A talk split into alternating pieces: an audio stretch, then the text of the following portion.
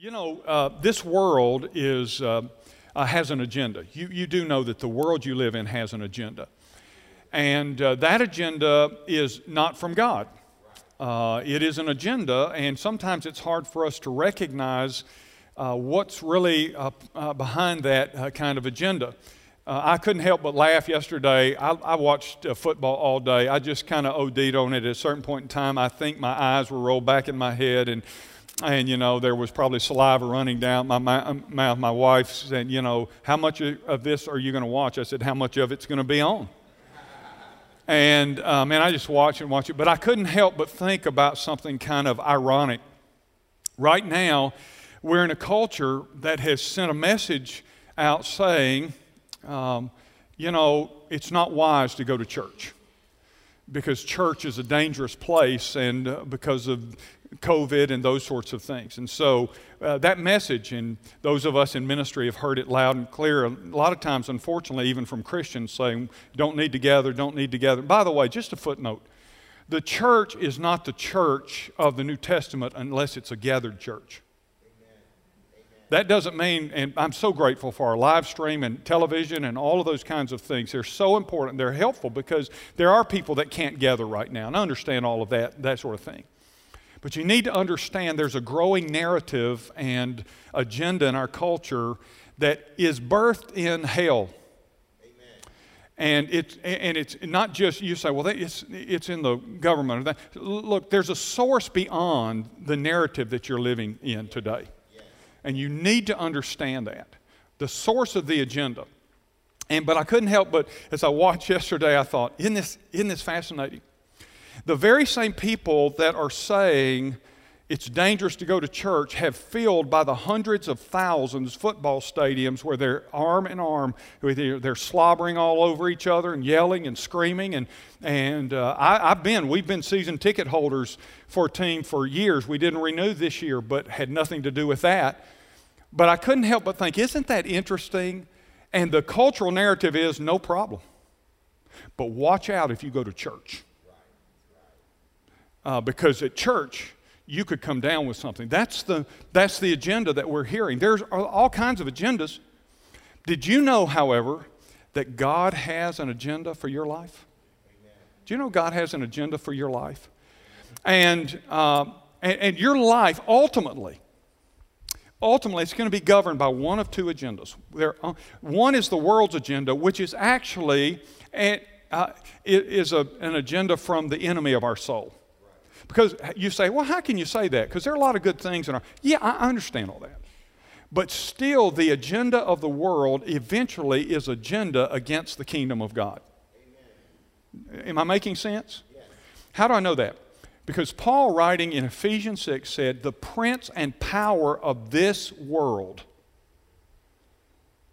And he, he has been allowed to, to kind of oversee this domain under the auspices of God's allowance, but it's not going to last forever. Amen. So there ultimately there are only two agendas. There is a nefarious agenda, and then there is a kingdom of God agenda. Am I making sense? And we need to understand it's very important. You all know the name Billy Graham. I mean, there's a lot of uh, young folks in here that haven't didn't experience much of Billy Graham, but how many of you know at least the name Billy Graham? Okay, there are few people that at least don't know the name Billy Graham. Uh, well, Billy Graham, uh, before he became the Billy Graham of such uh, uh kingdom influence, uh, he went to a small school in uh, Temple Terrace, Florida, um, the Florida Bible Institute. I'm very familiar with it. I've spoken in their chapel when I pastored down in Florida because it wasn't far from my church. And of course, their great claim to fame is this is where Billy Graham started, and it, it certainly is. And Graham would tell you, uh, w- would have told you that uh, if he were here uh, uh, today. In fact, he did in his biographies. But when he went there, he fell in love with this, uh, this dark haired beauty named Emily Cavanaugh. And a lot of people don't know this, that he fell in love with her. And they dated for about four months. And after about four months, he asked her to marry him. And there was a break between semesters. And so um, she said, Well, I, will certainly, I've got to think on that. Well, he took that as a yes. Well, she, they came back to school after semester break, and they were scheduled to go to the biggest social event on the campus of that semester. And on the eve of that, Emily Cavanaugh told Billy Graham she couldn't marry him. And she said, Because I'm in love with your best friend, Charles Massey. Not only that, listen to this. She went on to say to Billy Graham, I, I know God wants me to marry a preacher, but I really believe He wants me to marry a preacher that's going to have the greatest influence and impact for the kingdom. and she married Charles Massey. By the way, just a little footnote. And, you know, Billy Graham married Ruth. Well, years later, after Billy Graham has world fame as a preacher, they're at this some kind of um, ministry gathering, whatever it is, and Charles Massey and Emily Cavanaugh are at this gathering, and Ruth Graham, Billy's wife, you know, she said, I couldn't wait to meet this Emily Cavanaugh who had dumped my Billy, and, you know, I wanted to just meet her. And he said, I figure uh, when I met her, she's going to be a scraggly haired, toothless woman. and she said, and when I met her, Dad gummit, she was drop dead gorgeous. Well, at any rate, so Billy Graham was heartbroken. And when she broke up with him, and, and he wrote to one of his best friends, a man named Wendell Phillips, and this is what he said. He said, and I quote, All the stars have fallen out of my sky. There's nothing for me to live for. We have broken up. And, and for months after that happened, Billy said he would, at night, he would take long walks there by himself, contemplating uh, what, what was next for him, doubting himself, questioning everything in his life, he said. But on one of those nights where he's walking by himself, May of 1938, he's walking on the, the golf course there, Temple Terrace. He's walking on this golf course and he's talking to God. And he said, It was a quiet, wonderful evening. And he said, All of a sudden, as I'm walking and talking to God, I sensed that God was speaking to me and that God said to me, Billy, I want to use you. And he said, At that point, I kneeled down the edge of one of the greens, and he said, Kneeling didn't seem like enough. And he said, Then I just laid prostrate on the green, and I laid out before God. And I said to God on that dewy turf, All right, Lord, if you want me, you've got me. I'll be what you want me to be. I'll go where you want me to go. And by the way, in his autobiography, Just As I Am, which I highly recommend to you, he, he says, he, he, went, the, he said, I made that commitment. I'll go wherever you want. I'll be whoever you want. I'll do whatever you want right there on that golf course. And he said the, the moonlight and the moss and the breeze and the golf course, they're all right there, were, were beautiful at that moment. But he said, Nothing changed about them. There were no signs. There were no stars that shot across the sky. There was no voice from heaven. But in my spirit, he said, I knew that I had been called to the ministry, and I knew that my answer was yes. After that, he wrote back to Wendell Phillips, you know, the guy who wrote and said, All the stars in my life have fallen. Uh, there's nothing for me to live for. He wrote Wendell another letter, and listen to what he said in this letter. I've settled it once and for all with the Lord. No girl or friend or anything shall ever come first in my life. I have resolved that the Lord Jesus Christ shall have all of me. I care not what the future holds. I have determined to follow him at all cost. It's one of the two or three great turning points in the life of Billy Graham. It was his decision in that moment to say, I will follow the agenda of God wherever it leads me and whatever it costs me. I wonder, have you ever had that kind of meeting with God? Oh, maybe not on a golf course or in a starry night or as a result of some heartbreak or something, but have you ever just had that kind of meeting with God in which you said, God, no matter what becomes me, I will follow your agenda. I will follow you wholeheartedly. Have you ever said to God, God, if you want me, you've got me? God, nothing shall ever come first in my life over you. Have you ever had that kind of meeting?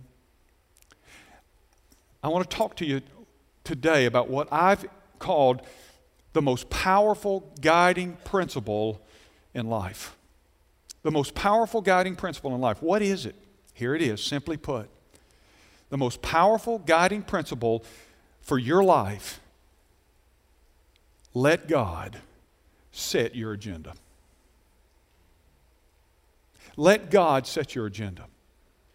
And that's what I want us to look at this morning because you see, I'm convinced that most Christians are living an agenda that they have set and are just really kind of hoping that God will bless the agenda they've set. Maybe with good intentions. Maybe with a hope that this is, this is something that, that God will, will be pleased with. But if you're doing that, it's backwards. You see, it doesn't start with my agenda being spiritualized for God, it starts with God's agenda shaping the rest of my agenda and my life. And so that's what I want us to look at this morning. That's what I want us to see. Just remain seated. Look at two verses, 30 and 31 in this chapter. I'm breaking in. I'll come back and give you some background. Jesus says, I will no longer talk much with you, for the ruler of this world is coming. Okay, just look this way for a second. You said, I will not talk with you much more. Here, this is the final discourse. And what he's doing is he's telling his closest followers, his closest associates, he's saying, Look, we're not going to be able to talk a whole lot more because the ruler of this world. Isn't that interesting? It was really going to be the Roman soldiers, and it was going to be Pilate, and it was going to be all of these who were going to come for him, arrest him, and try him. But he says, Did you notice the ruler of this world? Because Jesus knew that there was a more nefarious agenda going on. And though it would be carried out through the Roman uh, centurions and through Pilate and all of these tribunals, it would be carried out that way. Jesus knew that it was really sourced out of hell. Does that make sense?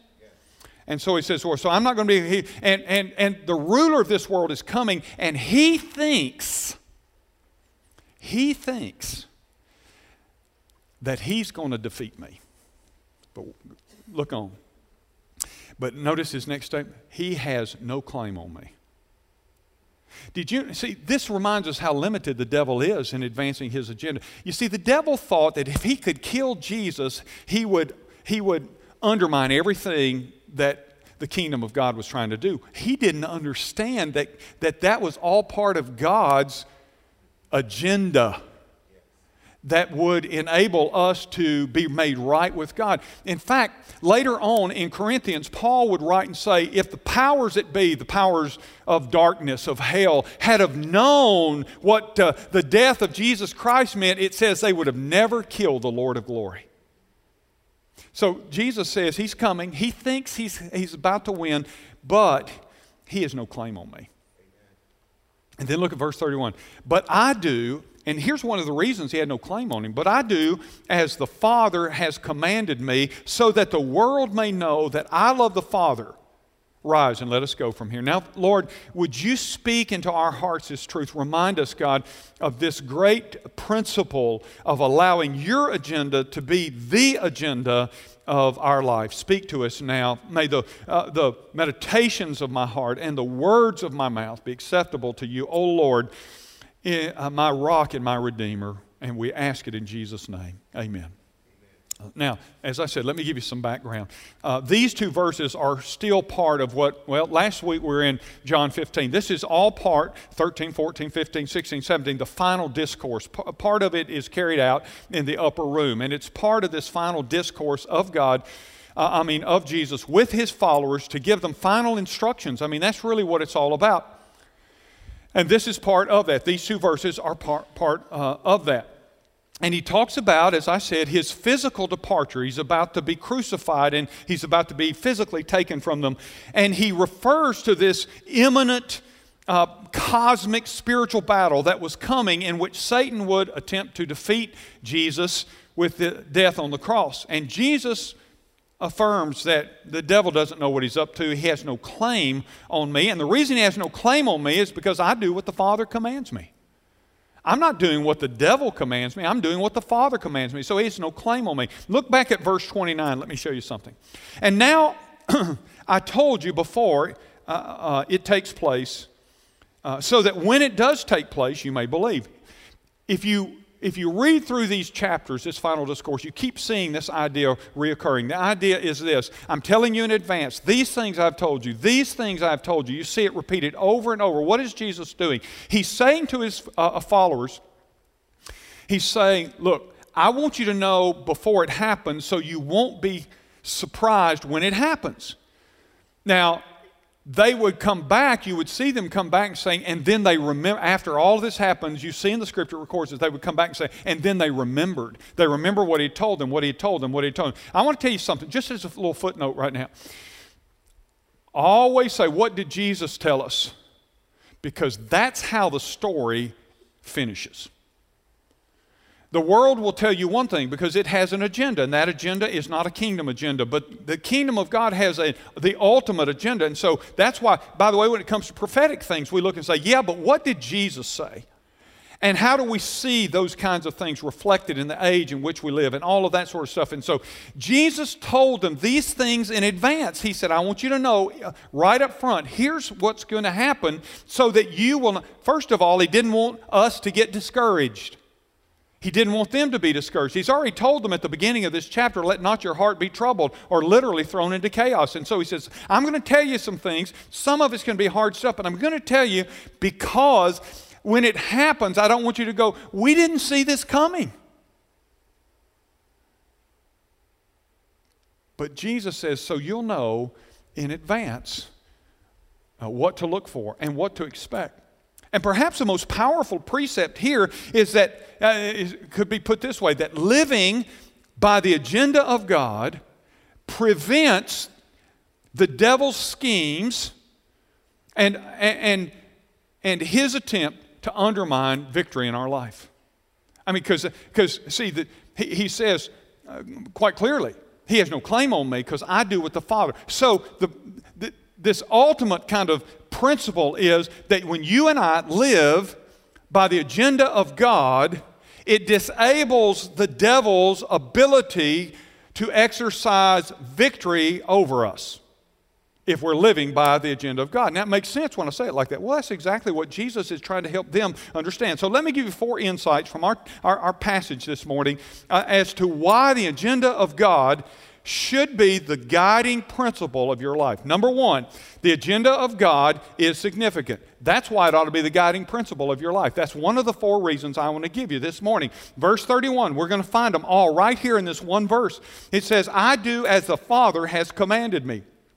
Jesus is saying, that the commands of the Father are more significant than anything else in life. And so he says, I do what the Father has commanded me. The agenda of God is significant. And by the way, throughout this message, I'm going to talk about the will of God uh, and the agenda of God. Those are interchangeable, okay? So if you're living the agenda of God, guess what?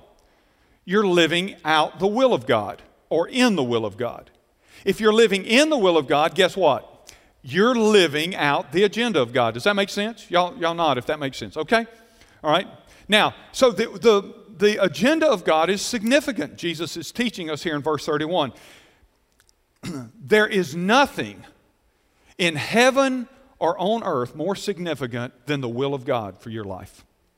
Nothing, not one thing. You can't point to anything and say, well, yeah, but this over here is just a little more important than the will of God. You say, how do we know nothing is more important? Well, listen to what Jesus said. Do you remember when Jesus was teaching the, the disciples to pray? He was, we call it the Lord's Prayer, and he was teaching them to pray. Do you remember at a certain point he says, he says, Your kingdom come, your will be done.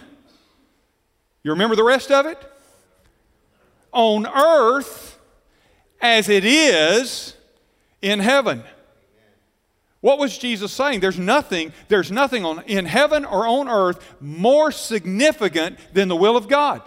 Nothing, absolutely nothing. And that's why, that's why you never go wrong when you live in the will of God. There's nothing more significant in life and in your life in particular. Charles Swindoll said, God doesn't work on our timetable. He doesn't work on our timetable. He has a plan that He's going to execute perfectly and for the highest, greatest good of all, and ultimately for His glory. All right? That's the reason the agenda of God is significant. I'll tell you this not only is it significant because it's more important than anything on heaven, in heaven and earth, but the will of God is more significant than our personal desires. The will of God is more significant than your personal desires. Henry Blackaby said this Our difficulty is not that we don't know God's will. That's not our, diffi- uh, uh, our difficulty, is that we don't know God's will. He said, Our discomfort comes from the fact that when we do know His will, we just don't want to do it. We just don't want to do it. I, think that's exactly right uh, because our desires say, yeah, but God's will may put me in an awkward position. God's will, doing God's will, living by the agenda of God, uh, may put me cross grain to some. I'll talk about that a little bit uh, uh, in just a few minutes. Uh, so it becomes uncomfortable because I have an agenda that I really want God to bless. And if God's agenda is more important than my agenda, it may be very uncomfortable to me and so I have to understand that God's agenda is more significant than my desires. You remember when Jesus went into the garden? Remember right before he's arrested, not long after this, he goes to the garden and he goes there to pray. Y'all remember that? Do like this. This means yes. Uh, this means yes, right here. So, yeah, so he went. He goes to the, the garden to pray. Takes some disciples. They fall asleep. You, you got all that that. And he goes on a little beyond them, and he kneels down and he begins to talk uh, to his Father in heaven. Do y'all remember what he prayed? Anybody remember what he prayed? He said, What? Father, is, is it possible for this cup to pass from me? Now, what does that tell you about him? First of all, Jesus was God and man. We call it the deity of Christ. He was fully man, he was fully God. And what it tells you, though, you see the human side of him. He's saying, I know what's coming. And God, is there some way that we can do this another way? In other words, he was saying the physical side of me just really, my desire is not to do it. But then he adds the famous line. You know it, right? The famous line. What does he put on that? Father, is there any way for this cup to pass from me? But nevertheless, not my will, but your will be done. Aren't you glad? Aren't you glad? You see, what he was saying is, God, your will is more significant than my will. God, your will is more significant than my desires. But let me tell you that the agenda of God is significant also because it brings satisfaction to our lives you know, satisfaction. When you're, Corrie ten Boom, a great saint, she was in Auschwitz. She and her sister, or Ravensbrück, I should re- rephrase that, and her sister died under the hands of the, the Nazis, but she lived, she survived, became an incredible servant of God around the world, is in heaven now. But she had this great line. She said, The safest place in the world that any human can live is in the middle of God's will. It's the safest place in the world for a person to, to, live. And I'll tell you something in the middle of God's will, there's satisfaction. I did not say that in the middle of God's will there will not be conflict or even pain or difficulty. But there's great satisfaction. And you see, part of the uh, trouble for us sometimes in trying to, to follow the agenda of God is it can be uncomfortable. Or following the agenda of God might mean that we have to we have to obey God in something that's uncomfortable or we don't want to do. But the fact is, it is the place of satisfaction. You, uh, when you walk in the will of God, you'll, be, you'll find your soul is satisfied. Jesus in John chapter 4, uh, if you're familiar with John chapter 4, part of chapter 4 is about a woman, we call her the woman at the well. She came to the well for, for water. She is a Samaritan. Jews and Samaritans didn't get along particularly Jewish men and Samaritan women. They had no communication. They come to the well, and the woman is there. Y'all know the story I'm talking about? Yeah, the woman at the well. And so she's there to draw water. She would come several times. That was customary. Jesus is there with the disciples to take a break. They'd been traveling, and they come there just to take a break and refresh themselves, okay? Now, I'll just tell you this the disciples were Baptist. All right? And I, th- that chapter proves it. Because they came with Jesus there to take a break, and when Jesus sat down to rest, they said, We're going back into town and we're getting food. And we'll be back with a meal. So that's how we know there were Baptists. Baptists rarely can do anything without having food attached somewhere. So, but, and they do. And then they come back and they have food uh, and they say, Jesus, you, you need to eat. Y'all understand this is a loose translation. They say, Jesus, you need to eat. And Jesus utters this line to them. He says, I've already eaten. Well, he didn't say it quite like that. He said, My food is to do the will of the one who sent me. That's my and they they still didn't get it because they were Baptists. And they looked at each other and said, Has somebody already beat us here with food? But Jesus was saying something very profound to us. He was saying that He is satisfied, it satisfies His soul to do the will of God. It is the most satisfying place that you can be in life. Charles Spurgeon said this When your will is God's will, you will have your will. When your will is God's will, in other words, you'll be satisfied that you're in, that your will is His will. Okay, here's the second thing I want you to note. Not only is the agenda of God significant, the agenda of God is selfless. Jesus said, I do as the Father has commanded. You say, didn't we just talk about that? Yeah, but let's talk about a different side of that. I do what the Father has commanded, not what I want, not what I think, but what the Father said. We must always remember that the agenda or the will of God, listen, is not about us. An old commentator and preacher by the name of Harry Ironside said this The greatest mistake any Christian can make is to substitute his own will for the will of God. Now, let me tell you, there are a lot of difficult things to have victory over in, in life. But the, maybe the hardest thing to get over in life is to get over yourself. The Bible says this no man ever hated his own flesh, but actually uh, cherishes it and nurtures it. In the Greek, the idea is hug, uh, like hugging yourself. No man ever hated his own flesh, but loves it and hugs it and nourishes it and cherishes it. One of the hardest things in life, would you agree, is to get over yourself? It's just hard, isn't it? Uh, it's hard to get out of the way. It's hard to do uh, uh, what John the Baptist did when Jesus came on the scene. He said, I must decrease and he must increase. That should be our motto. It really should. We ought to get up every day and say, God, I, I need to, to decrease. I got up this morning and I said, God, I want to empty myself so you can fill me up. Because here's what I found out I found out that, that it's real easy for me to fill myself with me. And so I find myself daily having to, to empty and let Him fill. The agenda of God is a selfless agenda. And that's why Paul would write in Colossians and say, If then you have been raised with Christ, seek the things that are above, where Christ is seated at the right hand of God. Set your mind on things above, not on things on the earth. Why is that? Set your mind on things of God, because that's the ultimate, that's the eternal. And the things, if you are governed by the agenda of this world, guess what? That's the temporary things. And, and the scriptures already said the temporary things are passing away.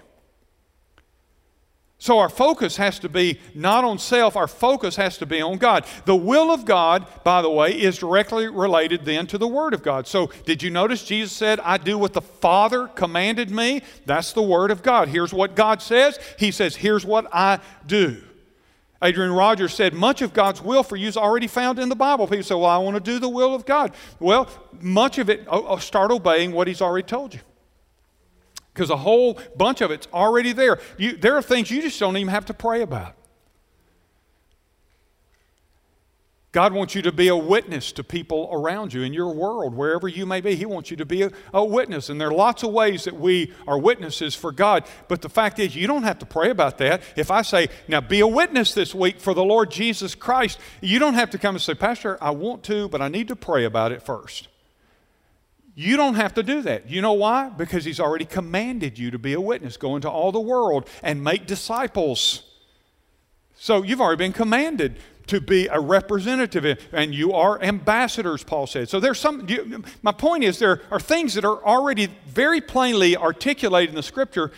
So you don't have to say, well, I, I might do that, but I want to pray. There, much of God's will is already there. What we have to do is ask the question. The question is, what does God, uh, what does God want me to do? And by the way, that's a different question saying, what do I want to do for God? What does God want me to do? And by, here's an even tougher question that we have to ask every so often that is, God, what is it that you've instructed me to do that I'm not doing? Because I want to be in your will. Elisabeth Elliot, she was married to Jim Elliot. They were missionaries, young missionaries, in their 20s to the Auca Indians and uh, in Ecuador, and he lost his life. It's a fascinating book. book. Uh, she's written a lot of things through Gates of Splendor, uh, their story. It's a fascinating uh, book, how he was killed along with several other uh, missionaries that, that went down to reach this nomadic tribal people. They were cannibals, they killed him. Uh, she, of course, and others uh, were not, but she went on to write a whole bunch of stuff. And she, she talks about in one of her, her books, she says this the will of God is not something you add to your life. In other words, you don't just say, okay, the will of God, I'm going to add that to all the other things in my The will of God is not something you add to your life. It is a course you choose. In other words, it is a way that you walk. It's a course you, you choose. You either line yourself up with the Son of God or you capitulate to the principles which govern the rest of the world. Did you know? You know what the early church called, called Christians, fully devoted Christians? People of the way. The way.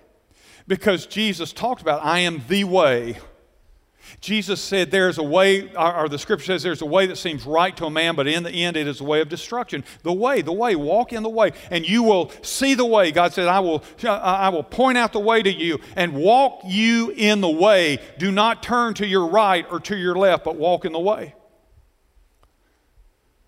And she, that's what she said. We align ourselves with the way of God. Listen to me. When you align yourself and walk in the way of God, guess what you're doing? You are walking the agenda of God. You are walking in the will of God. And then that leads us to a third thing that I want you to see this morning, and that is I want you to note the agenda of God is not only significant and not only selfless, the agenda of God is sacred. It's sacred because it comes down from the Father. And by the way, the agenda of God connects you to the purpose of God for your life. That's why it's satisfying, as we talked. This is a divine operation. If you're a believer, you're part of a divine operation that is going to be accomplished.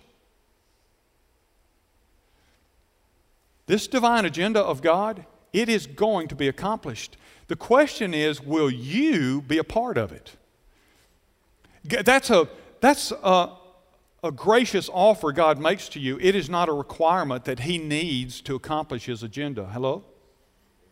By the way, join us on Wednesday nights. I'm talking about the sovereignty of God. What does that mean? What does that look like in our lives? And our ability to make choices and how those choices uh, affect us in the big context of His uh, sovereign will.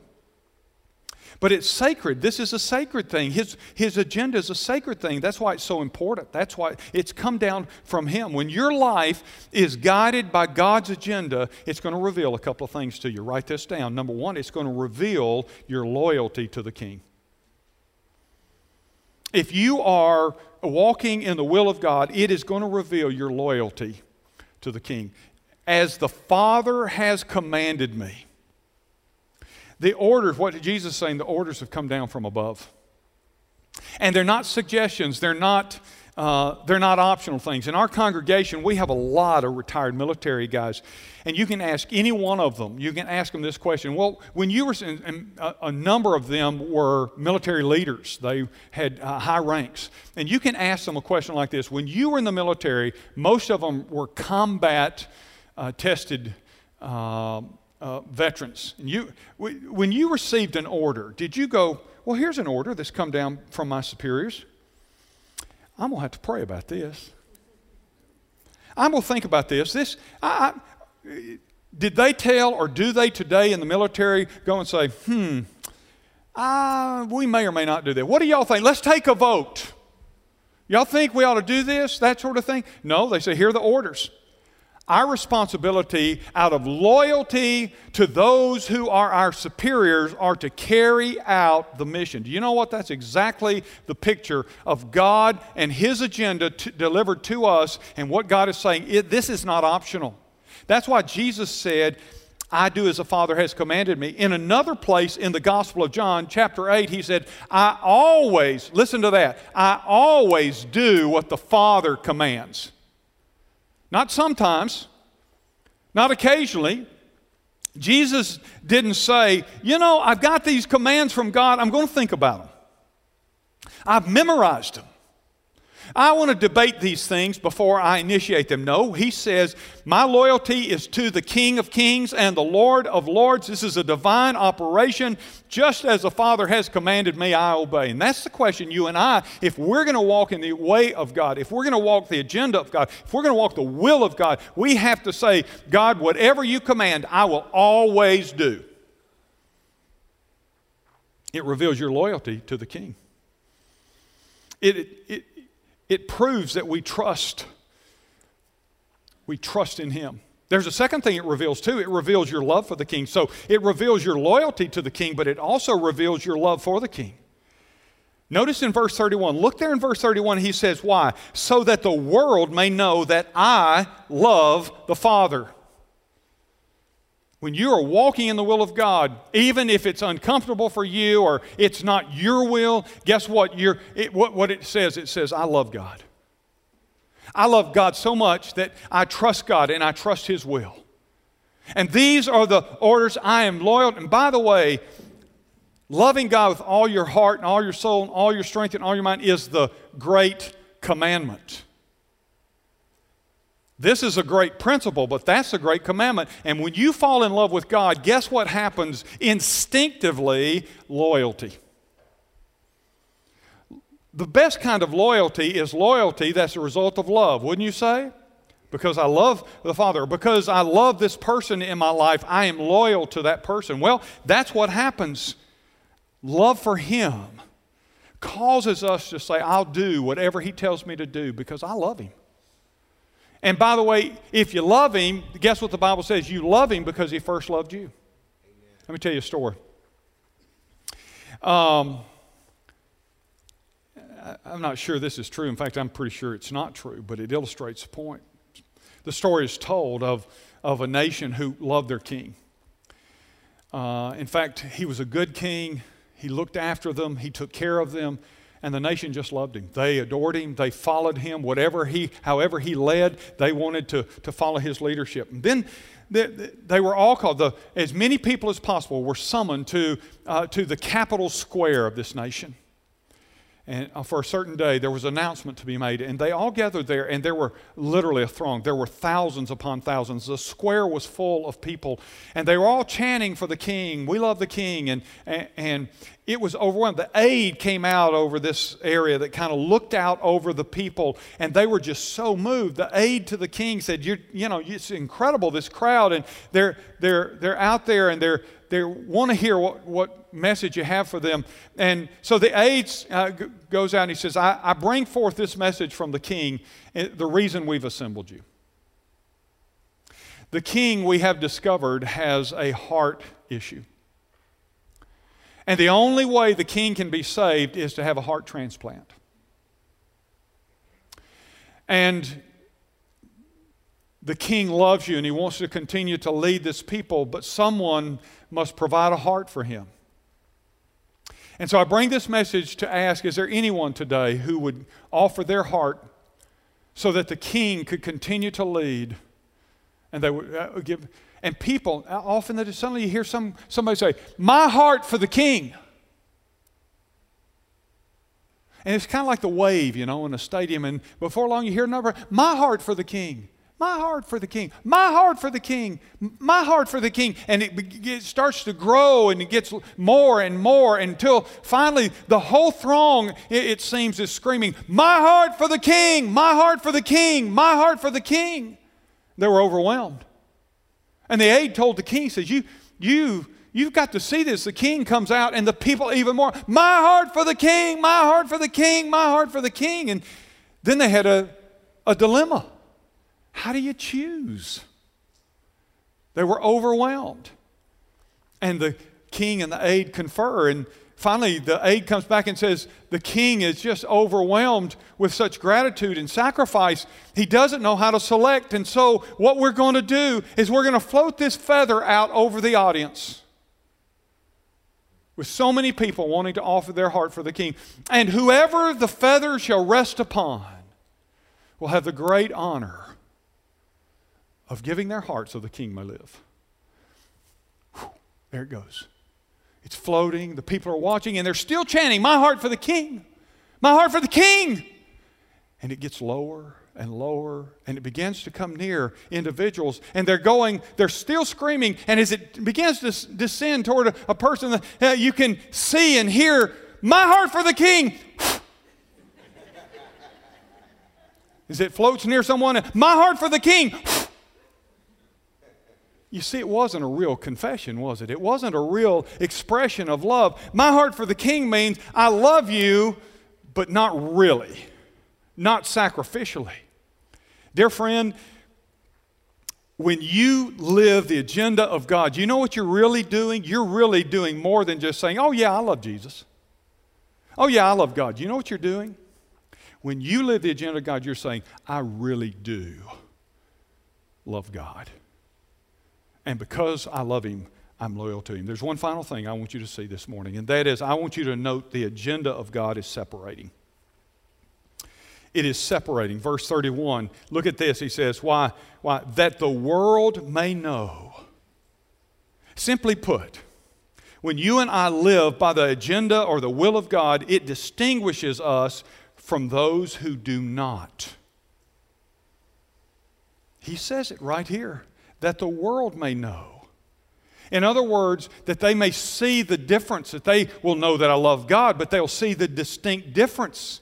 The agenda of God, when you live and obey the commands of God and walk in the will of God, it distinguishes you from the rest of the world. But here's the deal if you and I do not live any different from the world, listen, then we are not walking in the will of God.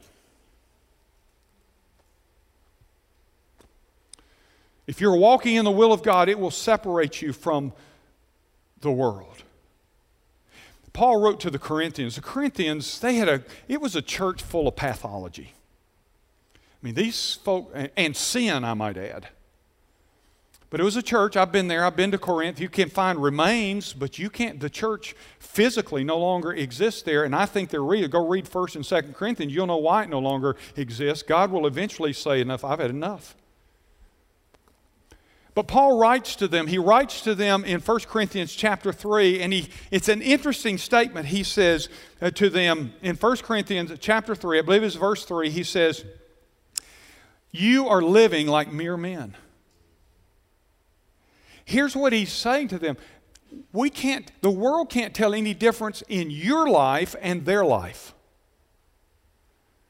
And so he says, You're carnal. You're actually living in the flesh. And out in the world, nobody knows the difference because you look just like them. I want to ask you this morning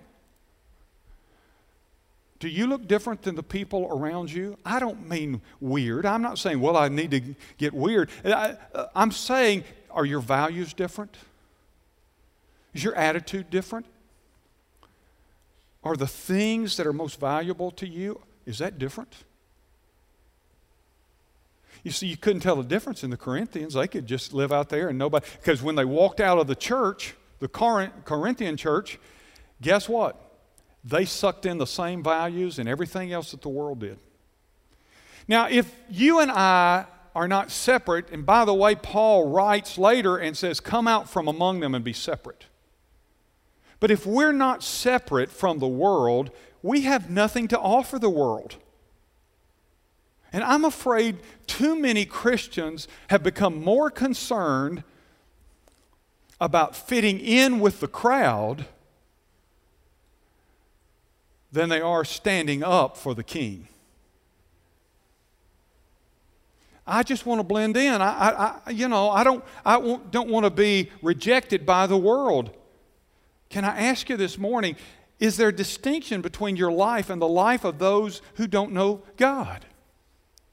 I don't want to be, I don't, I don't want to look foolish. A lot of times we're, we're driven by, I, I just want, I, I, don't want to stand, I don't want to look funky to the, the world out there. I don't want them to think I'm, I'm a fool or I'm foolish. I, I just don't want that. Listen, listen to me this morning. I want to, I want to tell you something. It's very, and it's going to be more important in the days ahead that you understand this. Because I'm convinced that Satan has unleashed both barrels on the church in America. And you better, you better get this. Somebody asked me what I think's going on. I think, listen, since you ask, I think God's purging the church. I think God's purging the church and getting us ready for stuff that's coming that we've never thought we'd have to deal with. I mean, the biblical church. But if you say, well, I, I don't want to look foolish out there, Listen, the Bible's already said if you're going to if you're going to live for Christ, the world's going to consider you a fool. Um, and you better get over that idea that a lost world is going to suddenly accept you. You see, and if you're not distinctively different in your lifestyle and your habits and your values and the way you think and all of that, guess what? What, what difference do you have to offer them? Nothing, because they already don't understand salvation. But if they call you a fool, it's okay. Do you know that? It's okay. Now, let me tell you did you know Paul declared himself a fool for God? This is Paul. Listen to what he said in 1 Corinthians 4 and uh, 410 and follow, he said, We are fools for Christ's sake. To this present hour, we hunger and thirst, we're poorly dressed and buffeted and homeless, and we labor, working with our own hands. When reviled, we bless. When persecuted, we endure. When slandered, we encourage. We've become, listen to this statement Paul said, we have become and are still like the scum of the world. We are the refuse of all things. That's what Paul said. I do not write these things, he goes on to say, to make you ashamed. Don't be ashamed of Christ because you are uh, considered a fool. Don't be ashamed of Christ because you are like the scum of the world to them, to the world. He said, Don't be ashamed of that. But he said, I write these things to admonish you as my beloved children. As children, I just want to encourage you, he said, it's okay that the world doesn't get you. It's okay. And, and later he would go, Therefore, go, go, go out from their midst and be separate from them, says the Lord.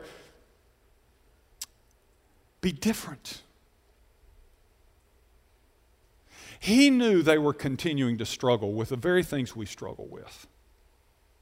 And that is living in the will of God in a world that is hostile or ignorant to the will of God. And there's plenty in the Bible that, uh, to encourage us about those kinds of things. And if we're not distinctly different, what do we offer them? When I was a teenager, I read a quote by Chief Justice uh, in the uh, early part of the 20th century, Chief Justice Oliver Wendell Holmes. Uh, never accepted, uh, accepted Christ. He had a good friend that was a pastor. That's another story. But he never accepted Christ. Oliver Wendell Holmes, Chief Justice of the Supreme Court of the United States, and he made this statement. I never forgot it. Read as a teenager. He said, I would have become a Christian, but I knew too many.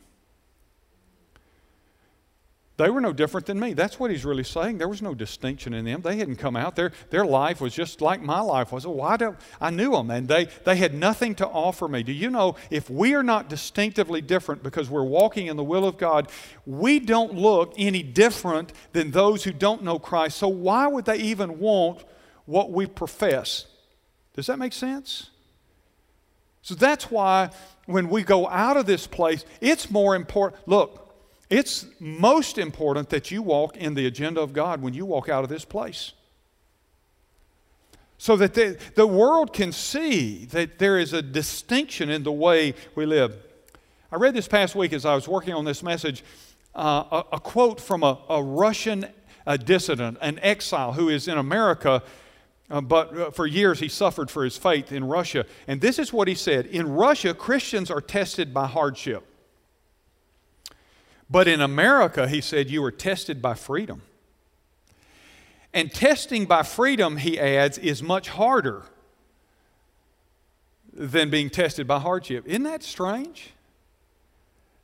Being tested by freedom is much harder, he says. And so, consequently, you relax and you're not so focused on Christ and on his teaching and how he wants you to live. Can I ask you as I close, have you, have you relaxed your focus? Have you relaxed your, your commitment to live by the agenda of God? I just remind you today that the agenda of God is the most powerful guiding principle of life. And that's why you and I have to say, Lord, you set the agenda of my life. Now, how do you respond? Well, I think there are at least three ways you respond. First of all, if you're here today or you're watching by live stream and you have never trusted in Christ, you cannot walk in the will of God. But, but I can tell you this trusting in Christ is the will of God. And you can do it today, watching us, live stream, television. You can do it in this live audience. Uh, you can call on Him. Whosoever shall call upon the name of the Lord will be saved. And so, if, if you've never truly, you may have said, Well, I've been religious, I've been going to church all my life. Listen, none of that counts if you've never trusted Christ personally as your Savior. And so, if you want to walk in the will of God, begin here. Repent, turn to Him. In just a moment, I'm going to step down here. Staff members are going to step down here. And if that's you, you, you come and just take one of us and say, You know what? I can't walk in the will of God because I've never truly trusted Him, but today I want to change that. What's the second response? You say, Well, I have trusted in Christ, but, but you know what I've been doing? I've been wandering in the wilderness, really, in the wilderness. I hadn't been walking in the way. I've been walking to the right and to the left, and, and but I have, and I know how, and I want to return to Him. Would you just say to Him, God, I've been in the wilderness, I want to return to the way.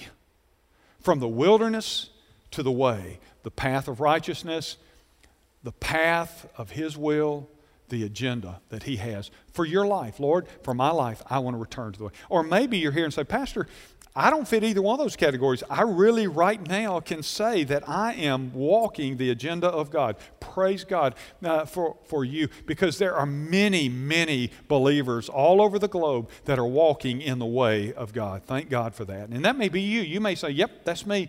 I'm, I'm there. Be careful not to deceive yourself, by the way. But if you can say that, you say, So what should I do?